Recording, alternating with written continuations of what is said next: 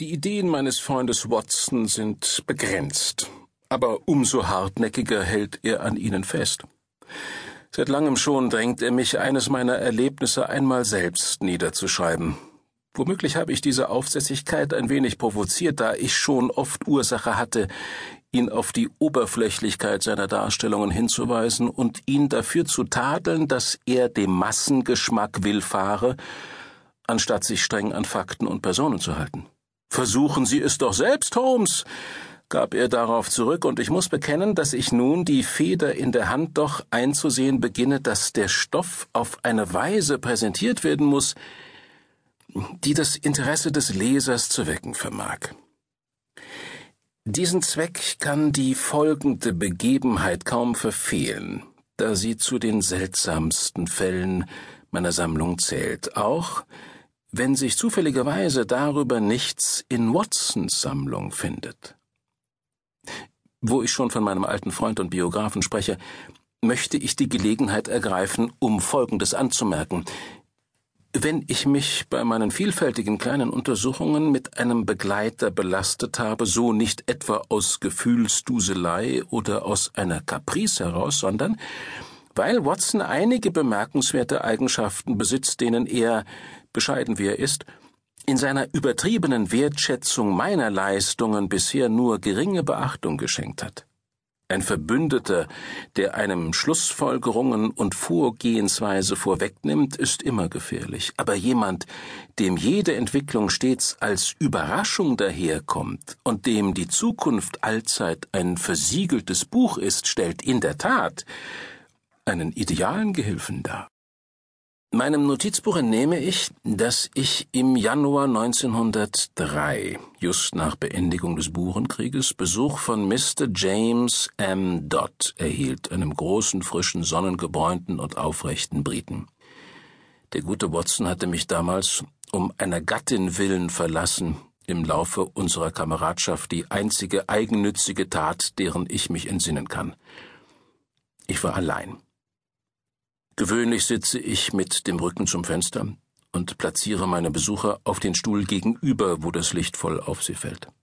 Mr. James M. Dodd schien ein wenig in Verlegenheit, wie das Gespräch zu beginnen sei.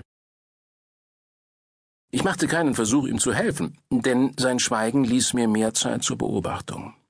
Es hat sich als klug erwiesen, die Klienten mit einer Kostprobe meiner Fähigkeiten zu beeindrucken, daher teilte ich ihm einige meiner Schlussfolgerungen mit.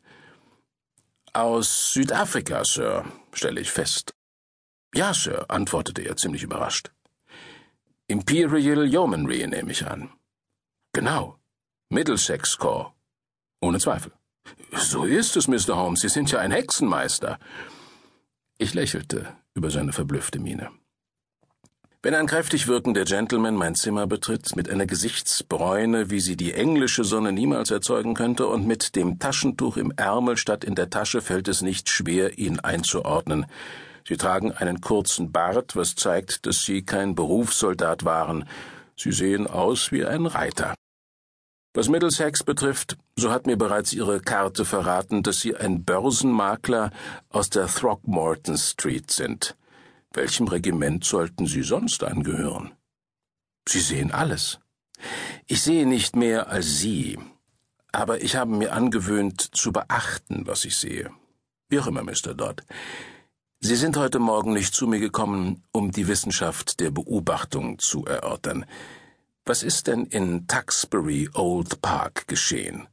Mr. Holmes, mein lieber Sir, darin gibt es nichts Geheimnisvolles. Ihr Schreiben trug diesen Briefkopf, und da Sie die Dringlichkeit unseres Treffens betont haben, war klar, dass sich etwas Unvorhergesehenes und Bedeutsames ereignet hatte.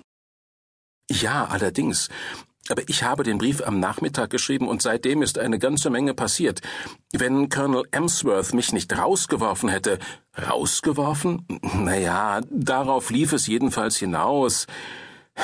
Er ist ein eisenharter Bursche, dieser Colonel Emsworth, der größte Leuteschinder in der Armee seiner Zeit, und damals herrschte sowieso schon ein rauer Umgangston. Wenn es nicht um Godfrey gegangen wäre, hätte ich mir das Benehmen des Colonels nicht gefallen lassen. Ich zündete mir meine Pfeife an und lehnte mich in den Stuhl zurück. Vielleicht erklären Sie mir bitte, wovon Sie sprechen. Mein Klient grinste verschmitzt.